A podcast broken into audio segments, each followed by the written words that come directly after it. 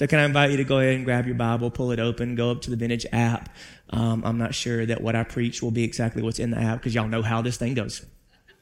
But go to the book of Acts because it is reading the book of Acts again. And I have read the book of Acts before this time, but in two thousand six, y'all, I'm sitting in my windowless office in South Carolina at a church I loved. And I began re- reading through the book of Acts. And what I discovered is so much of the spirit represented in this book was absent from the church that I grew up in far too often. Come on. And I don't know what your church experience is. There's a lot of people in the room or maybe people watching online. Vintage church is all that you've ever known. It's all my kids have ever known. And in so many ways, I'm grateful. But the church experience I had, it was a bit of a roller coaster. Can anybody identify, say amen? Sometimes it was good. Sometimes it was crazy. It was terrible. There were moments that it was just beautiful and I saw the hand of God. And there were moments I'm thinking, y'all might be the devil. I don't, uh, like seriously, come on. Y'all know church people be some of the meanest people you ever meet. You don't believe me? Go to Cracker Barrel today when you leave here and you will find out. Ask a waitress. Say, who, who's the mean folks? No, anyway. And we aren't perfect. And I'm sure there have been moments in the history of this church that people have walked away feeling like our church was less than what I hoped it would be. But we're going to keep trying. We are not the perfect church. If you're looking for the perfect church, you're in the wrong place because I'm the pastor. But we want to embody what we saw in the book of Acts. And over the last few weeks, we just kind of been walking through this window into the history of the church that God gave us. The first to do it. And they weren't perfect either, but they were marked by things I want us to be marked by. Come on. They were so committed to Jesus and so in love with him and connected to one another that even though moment by moment, there were things that threatened to derail the movement that Jesus started, with wisdom and grace and courage, they stood at these crossroads time after time again and stood for what was right. It's not just the, that they stood, it's how they stood. It's not just that they that they were committed to Jesus. They were committed to Jesus in a way that was that was graceful and powerful. And, and that's what inspires me most. And as I've read it again and, and sought to bring messages in this twenty twenty-two version of this series, I'm reminded that the, the body of Christ must be one marked by resilience. Resilience. Because in, in these pages and in our current generation, the church is always going to find itself in a position where it has to make hard decisions.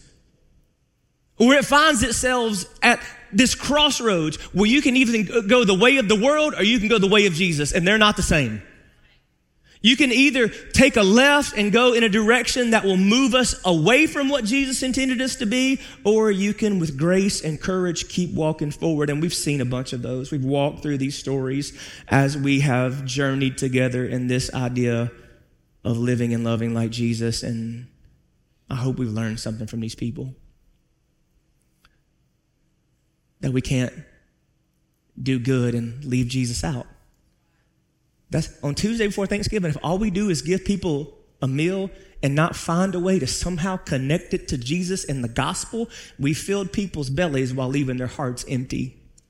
And that's not what the church is called to do. And we've got to find a way to bridge that gap and make it happen. And anyway, moving to Acts chapter seven. Because in Acts chapter seven, we find maybe the most pivotal moment in the life of the church to this point in its short history. In Acts chapter seven, there's something that goes down. There's a moment that happens, and how the church responds on the other side of this event is going to make or break whether or not it continues to be all that Jesus wants it to be. Because in Acts chapter seven, we see for the first time a person lose their life for the gospel. If you remember in Acts chapter six last week, we talked about how there was this moment when the apostles, these twelve, finally realized, okay, we cannot carry the burden of ministry all on our own. We need help. And so they got together and they, they prayed and they picked a group of people to come alongside them. And these, look at me, y'all, these people in the Bible, they were ordinary people. This is not a comic book with superheroes. None of these people got bit by a Holy Spirit spider and then turned into something crazy the next day. Did I just say Holy Spirit spider? What in the world is that? I don't... My kids watch so much Marvel movies throughout the years. They were ordinary people, is my point. They were people who had jobs and families and, and, and responsibilities. They were people like us, y'all. But they were so committed to Jesus that they knew that their allegiance to him rose above their commitment to anything else. And one of those men that was picked in Acts chapter six is a man named Stephen. And in Acts chapter seven, he has a conversation with some people that don't take it very well. He begins to share his faith in Jesus and walk through history and tell them all about how their, them and their ancestors have not changed in centuries. And if you move into Acts chapter seven, y'all, Peter, I mean, Stephen, Stephen comes hot, okay? Acts chapter seven, verse fifty-one. He says, "You stiff-necked people with uncircumcised hearts and ears." Yeah, that's when they would have been like, what? "You were always resisting the Holy Spirit, as your ancestors did. You do also. Which of the prophets did your ancestors not persecute? They even killed those who foretold the coming of the righteous one, whose betrayers and murderers you now, you have now become." Woo. "You received the law, the direction of the angels, and yet have not kept it." And like Peter keeps coming at them, coming at them. And these people get so enraged. They drag Peter out of the city and they stone him. I said Peter, didn't I? Stephen. So they drag Stephen outside the city walls. They stone him to death. They picked up big rocks and bludgeoned him until the life left his body. And now all of a sudden, everything is changing. See, to this point, the most that, that, that they thought they had to worry about was you go and tell about Jesus, they go put you in lockup for maybe a night. And then you're going to get back out and everything's going to be fine. They're going to slap you on the wrist. And, and, but now there's a chance that in order for you to stand bold in your faith, you could lose your life. And this is only going to escalate as they move forward. Real persecution. Not the inconvenience that we call persecution nowadays. It's funny what we call persecution. I don't know about you, but I, my life has never been threatened for my faith. So I'm not going to call it persecution. I'm going to call it something else. You can push back if you want to, but I just believe that to be true. Amen. They, live, they lose their faith. And it says, look at chapter eight, verse one, verse two. They could lose their life for their faith. It says, on that day, a severe persecution broke out against the church in Jerusalem, and all except the apostles were scattered throughout the land of Judea and Samaria, and devout men buried Stephen and mourned deeply over him. And now in this moment, the church, the followers of Jesus, got a decision to make. What are we going to do? Here they are again. How are we going to respond? Knowing that this is the consequence, knowing that this is a possibility, what will we do now? And to me, as I read this, the two most natural positions that most people want to take in a situation like this, facing persecution, is go hide or be hostile. If you hear that, okay, people are dying for their faith in Jesus, more than likely the two most logical, seemingly logical responses is, number one, just go hide. Okay, if there's a chance we could die, we know Jesus. We're good. We're going to heaven. We're just going to go hide out and wait. The heck with everybody else. Y'all know what I wanted to say, but I didn't. Literally. We'll just go hide. We'll just keep our mouth shut. We know Jesus. We're good. We got our salvation. We'll just go hide and we'll stop telling people. We'll stop being vocal. That's one choice. Or get hostile, match their hostility with hostility of their own. They going to get one of ours, we're going to get one of theirs. They want to raise up arms, we're going to raise up arms. Why do I feel like if this was happening today, that's what we would choose? Because it seems like when everybody pushes against our faith and we get offended, that, that we want to match hostility for hostility. And can I say, I don't know that that's the way that Jesus would choose or have us go. They could just say, okay, y'all gonna come at, we're gonna come at y'all too. You gonna kill one of ours, we're gonna kill one of yours. But there's a third option. They don't go hide. They don't get hostile. They keep offering hope. They keep offering hope. Look what it says. Look what it says. Acts chapter eight, verse four. It says, those who were scattered, what did they do? They didn't get hostile. They didn't go hide. It says they went on their way preaching the word. and says, okay, if we're going to be moved out of this place, we're going to go to another place. But wherever we go, look at me, wherever we're going to go, the word's going to go with us. You can run us out of here, but you can't run the God that's in our hearts and has changed us out of our hearts. We're And, and number one, did you notice what it says? It says they were scattered into Judea and Samaria. Well, as soon as you hear Judea and Samaria, based on what we've been reading in the book of Acts, it should trigger something in you, because it's a reminder that Jesus predicted this. Jesus saw this coming. Remember in Acts chapter one, verse eight, he says, you will be my witnesses first in Jerusalem, then in Judea and Samaria. It's time for Judea and Samaria. It's time to keep moving. It's time to keep carrying the gospel. It's time to keep going wherever we can and will and should be able to go in order to advance the gospel. That what happens is they don't go hide. They don't get hostile. But the paradigm for spreading the gospel shifts a little bit. Up until this point, most of the people were coming to faith by Peter or somebody like Peter stepping out in front of a crowd and giving a gospel presentation. Now it's going to get much more personal and much more one-on-one, because the people who heard the message from Peter, people like Philip, have now answered the call and realized they share in the responsibility of sharing the gospel. They do, and so do we. See, Philip is one of those men like Stephen picked in Acts chapter six to care for the widows. But Peter didn't say, well, look, y'all share the gospel. My job is to care for the widows. Like that's like you got your job. I got my job. No, it's everybody's job. If you know Jesus, look at me. If you have chosen Jesus, if Jesus has saved your soul, if you have bought, been bought by the blood and know under, and understand the gospel, look at me. You share in the responsibility of making it known. You don't get to opt out. You don't get to opt out. I know we could, in, in some of these same churches, like, well, I don't sing, so I couldn't sing. And let me tell you, y'all don't, I don't lead worship, because if I lead worship, there'd be three people left in this church. My two kids and my wife, even my mom and daddy would leave. You can say, you know what? Kids ministry ain't my thing, because if you put me in kids for, for twenty minutes, three of them would be dead, and nobody wants that. You get to opt out. But let me tell you, look at me. You don't get to opt out of sharing Jesus if you know Jesus. That's a responsibility all of us share. If you know him, God wants to use you to help other people know him as well. There's a word, a really churchy word that we don't use anymore, or we've attached it to a, a screaming, sweating preacher that used to yell at us every year, evangelist. But let me tell you something. You're an evangelist. If you know Jesus, you're an evangelist. If you've been bought by the blood of Jesus, you're, you're an evangelist. You have the responsibility to tell other people about Jesus. That's simply what that is. It's somebody who tells other people about the saving grace and gospel of Jesus Christ. That's who all of us are.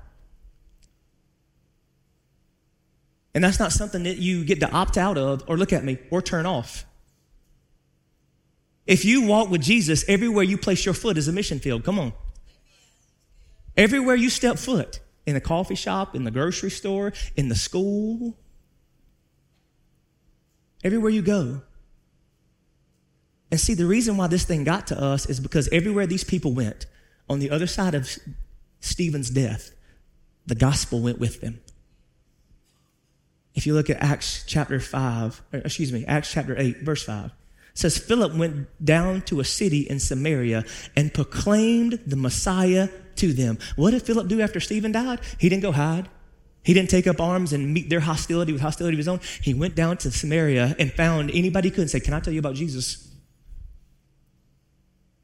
And this was not, Philip wasn't one of the original twelve. He didn't walk with Jesus. He wasn't a part of that original group. This is Philip that came to Christ somewhere in the, in the New Testament church, this ordinary guy who became this mouthpiece for the gospel, and he took it everywhere he went.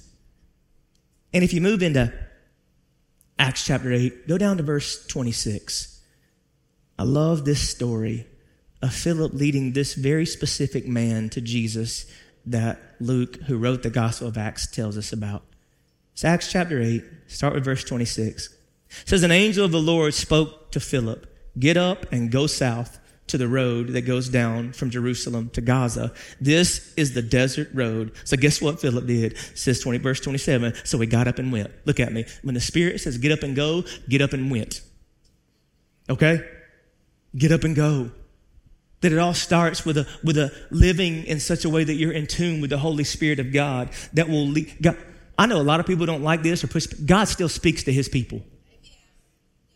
He still prompts our hearts to follow in obedience of what he has already said. He says, get up and go. And so Philip got up and went. It says there was an Ethiopian man, a eunuch, a high official of Candace, queen of the Ethiopians, who was in charge of her entire treasury. He had come to worship in Jerusalem and was sitting in his chariot on his way home, reading the prophet Isaiah aloud. The Spirit told him, go and join that chariot. So Philip ran up to it, and he heard him reading the prophet Isaiah and said, do you understand what you're reading? And the man said, how can I, unless somebody guides me? So he invited Philip to come up and sit with him. And now the scripture passage he was reading was this. He was like, he was led like a sheep to the slaughter. As a lamb is silent before its shearer, so he does not open his mouth. In his humilia- in humiliation, justice was denied him. Who will describe his generation? For his life is taken from the earth. And the eunuch said to Philip, I ask you, who is the prophet saying this about, himself or someone else? And so Philip proceeded to tell him the good news about Jesus, beginning with that very passage of scripture. And as they were traveling down the road, they came to some water, and the eunuch said, look, there's water. What could keep me from being baptized? And so he ordered the chariot to stop, and both Philip and the eunuch went down into the water, and he baptized him. When they came up out of the water, the Spirit of the Lord carried Philip away, and the eunuch did not see him any longer, but went on his way rejoicing. This is a beautiful story, church. I just imagine this moment where Philip is leading by this Holy Spirit. And Philip's Spirit says, hey, go walk down that road. And Philip's like, this road? Yeah, okay, I'm just walking down this road. And all of a sudden he comes upon this chariot, and in it is a man, look at me, that could not have been more different than Philip. He was from a different place, different culture, different in every kind of way. And here he climbs up into this chariot, and the two of them are sitting in this space, and they begin to have a conversation about what the Old Testament says about Jesus. And Philip doesn't let the fact that they're different or that he might be looked at weird. If somebody, if one of Philip's buddies rides by and says, is that Philip in that chariot? He isn't concerned with any of that. What he's concerned with is a man in search of something that Philip had.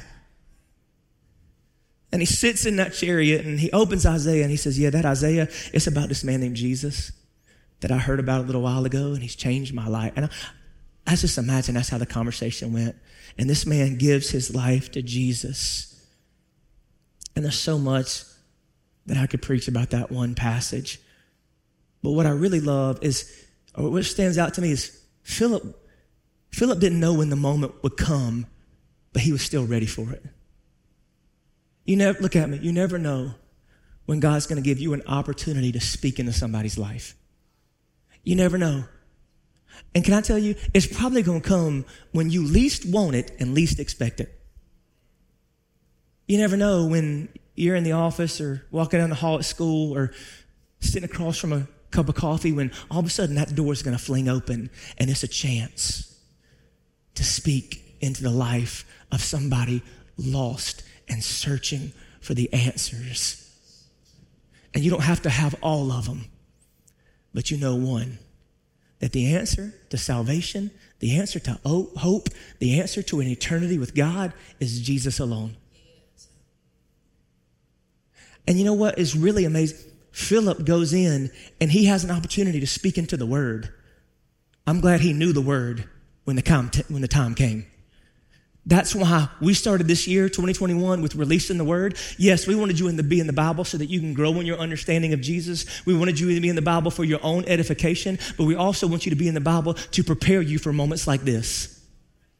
Just imagine if Philip would have said, yeah, I ain't never read Isaiah. I ain't got no, I can't help you.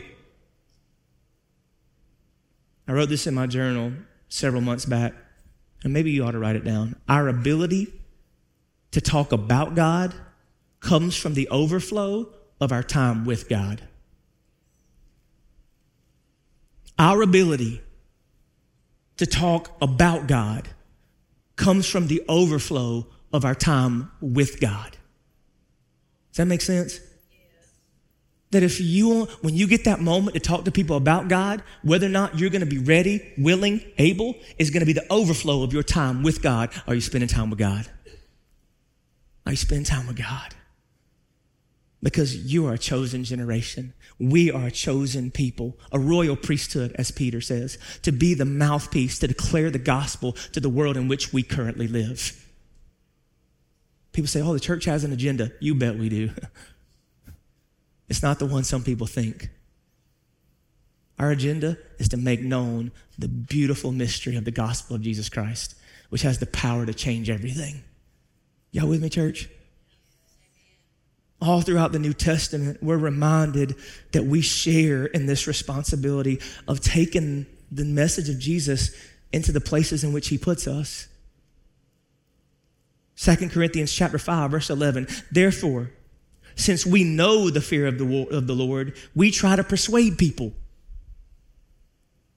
You just want me to choose Jesus with every single bit of me. I'm going to love you no matter what.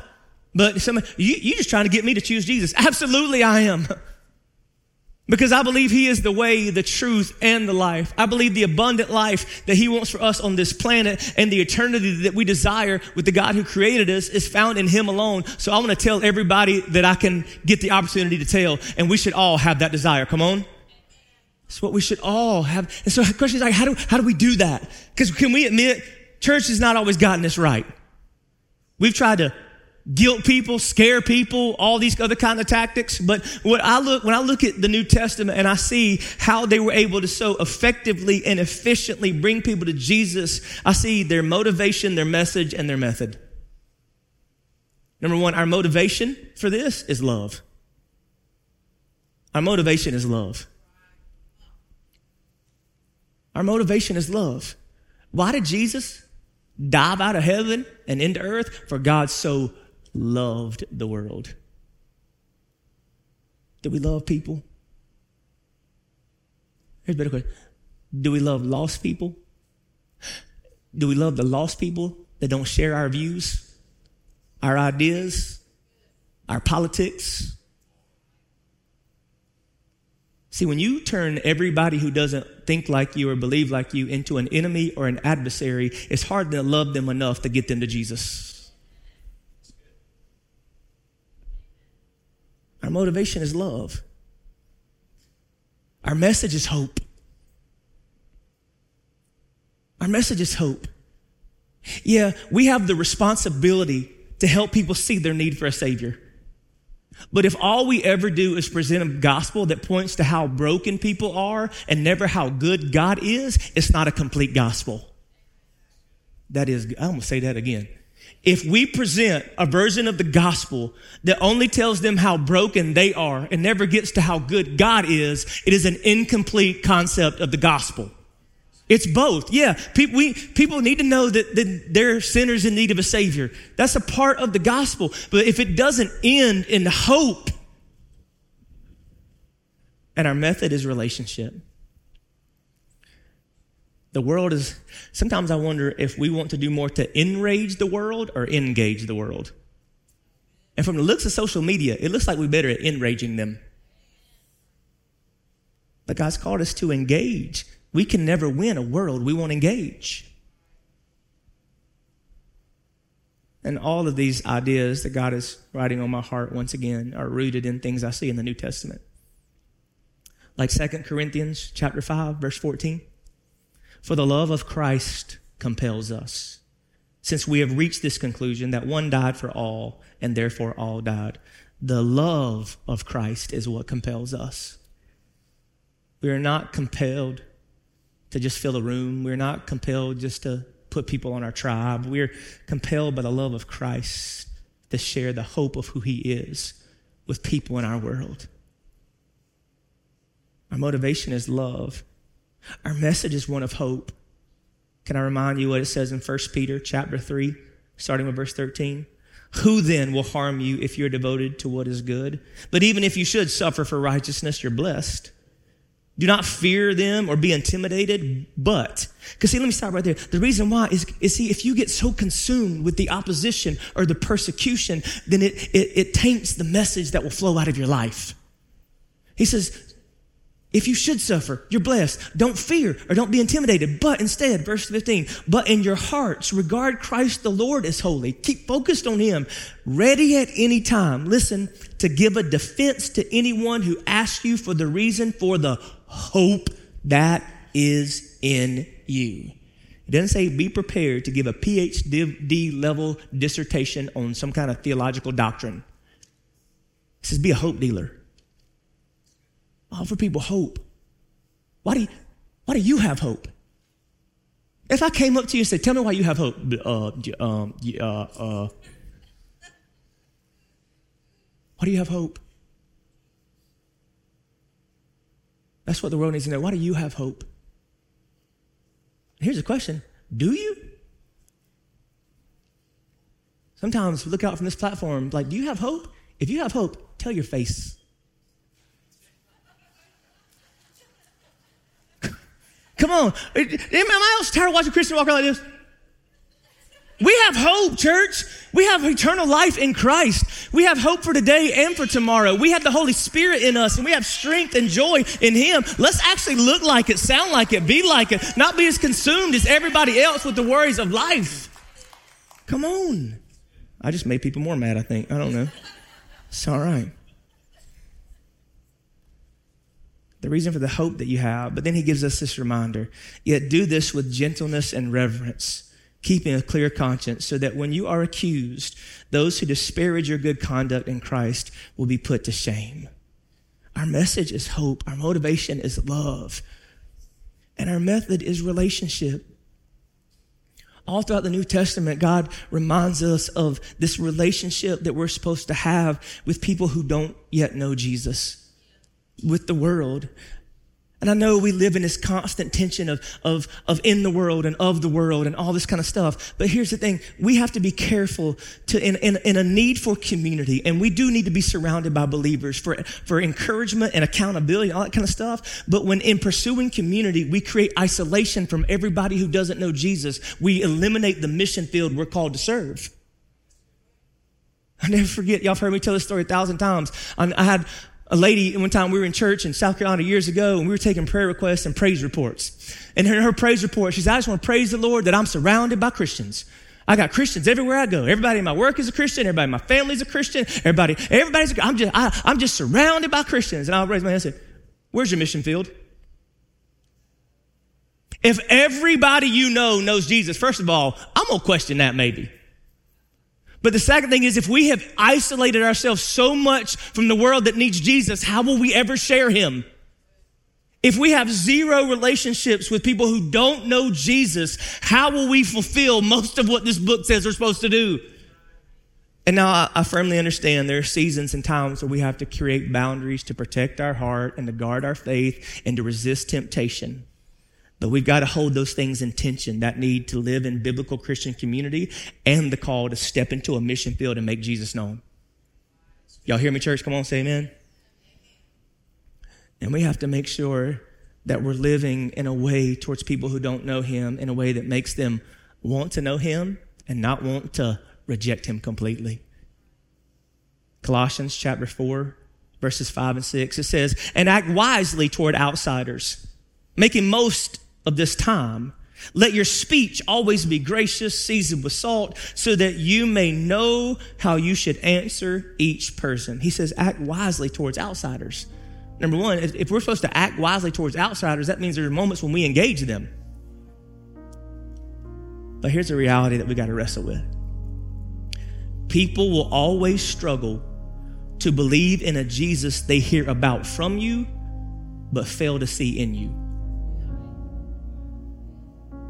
People will always struggle to believe in a Jesus that they hear about from you, but don't see in you. Because the gospel is not something that you just declare with your mouth. It's something we demonstrate with the way that we live. And the reason why so many people don't want anything to do is because, with, with Christ is because those two things fail to align far too often. The Jesus they hear from the, our mouths and the Jesus they see in our lives seem to be two different Jesuses. And that cannot be if we're going to continue to make him known and spread his love, that we have this ministry entrusted to us now, the ministry of reconciliation that Paul calls it. You notice he calls it the ministry of reconciliation, not the ministry of condemnation. Second Corinthians chapter five, verse seventeen. Therefore, if anyone is in Christ, he's a new creation. The old has passed away, and see, the new has come. Everything is from God, who has reconciled us to himself through Christ and has given us the ministry of reconciliation. That is, in Christ, God was reconciling the world to himself, not counting their trespasses against them. And he has committed to us the message of reconciliation. Therefore, we're ambassadors for Christ. Since God is making this appeal through us, we plead on Christ's behalf, be reconciled to God. He made the one who did not know sin to be sin for us, so that in him we might become the righteousness of God. You don't get to opt out. That if you know Jesus, you have the calling to make Jesus known.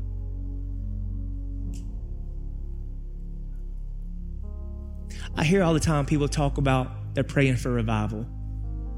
We see the state of our world and the culture that we're in, and I'm praying for revival. But you know, sometimes I wonder if the revival we're waiting for is one like we've seen, when God wants to do a new kind of revival. That maybe revival's not gonna happen in a room like this. Revival's gonna happen one conversation at a time, one relationship at a time. When the church takes ownership of sharing our faith in Jesus with any and everybody we can, maybe that's when revival will really happen. So who are you gonna share Jesus with? Who you, who are you sharing Jesus with? Like, I'm really asking you to, to think about that. Who, like, who's in your mind right now? And I know, I know there's so much, man, that makes me uncomfortable. If you love comfort, you will never walk in the calling of God. They're gonna ask me some hard questions. Yeah, they are. I'm not gonna be able to answer. No, you're not. So what? You don't think God can cover your ignorance at times? Think God's bigger than that? Just have a conversation. Or I know what you're thinking, Matt, I had conversations, it didn't go well. Don't give up on them. God's patient, and his heart is that everybody comes to him. Keep loving them. Keep asking God for wisdom and discernment to know when and how and where to have those conversations. Because every, look at me, everybody you, have you ever thought about this when you're walking through Walmart and just look around? Everybody's somebody Jesus died for. When you're sitting at a restaurant and that person in the booth behind you's being way too loud for you to enjoy your meal, that's somebody that Jesus died for. That person who's posting stuff on social media that's contrary to your worldview, that's somebody that needs Jesus. And I'm praying that God would burden our hearts like never before with the responsibility that we have to share him. So you bow your heads, close your eyes with me. We're gonna we're gonna worship for just a minute before we get out of here today. And I, I want you just to talk to God for a minute. Pray a simple prayer. God, show me who you want me to talk to about you. God, show me who you want me to talk to about you. I know that's a simple, almost, it seems silly prayer. God, show me who you want me to talk to about you. Who is it? This is not about beating people over the head with the Bible or weaponizing truth. This is about you giving a reason for the hope that you have to the people in your life that need it, so that revival might come, one life, one decision at a time. God, I pray that you'd help us to seek you in this moment. God, you've changed our lives. God, I don't know where I would be without you. I don't feel worthy of what you've done for me and opportunities that you put in front of me and all the things that you've allowed me to have. I know that only in you, because of you, and through you do I even exist. And God, that love that you've shown me It should compel me and all of us to share that love with other people. God, your word says, how will they know if somebody doesn't tell them? How beautiful are the feet of those who bring good news. So God, as we take some time just to worship, show us. As we're worshiping right now, in just a spirit of prayer, if you feel led to come and kneel and pray for that person that's on your heart, or just stand and worship, you just respond to God however you feel led.